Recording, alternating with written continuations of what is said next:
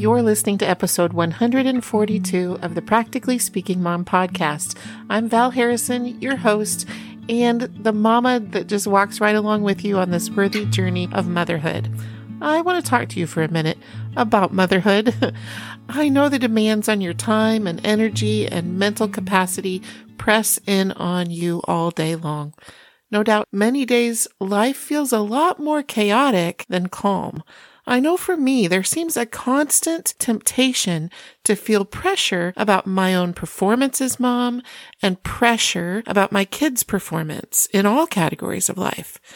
When big problems arise then in my kids' lives, well, I can even be tempted to almost obsess about finding a solution right away.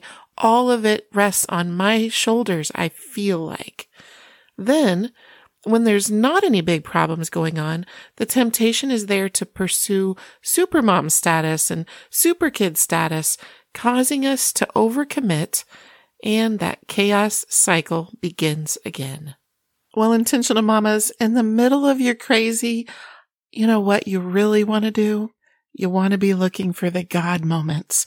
You want to be identifying those times throughout the day where you know God is present and you see him in creation or you see him in how he helps through a situation or a calm that he gives to your spirit or, or maybe a solution that he brings to your mind.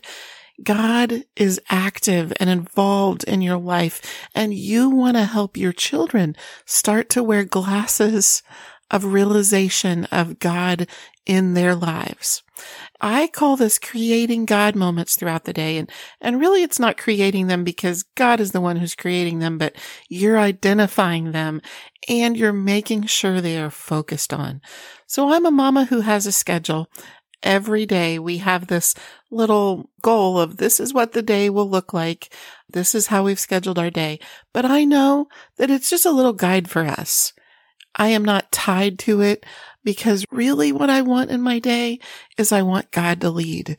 I want to have the freedom to be able to stop what we're doing and focus on God, on God's message, on God's love, on God's creation, on whatever God is doing. Or maybe it's a relationship moment and I want to be able to stop whatever we're doing and make the most of that relationship moment. Or maybe it's a mindful moment where there's some discussion opportunity that would impact the way that our kids think about things, the way that they make decisions, their level of wisdom in future decision making because you stopped and had that conversation today.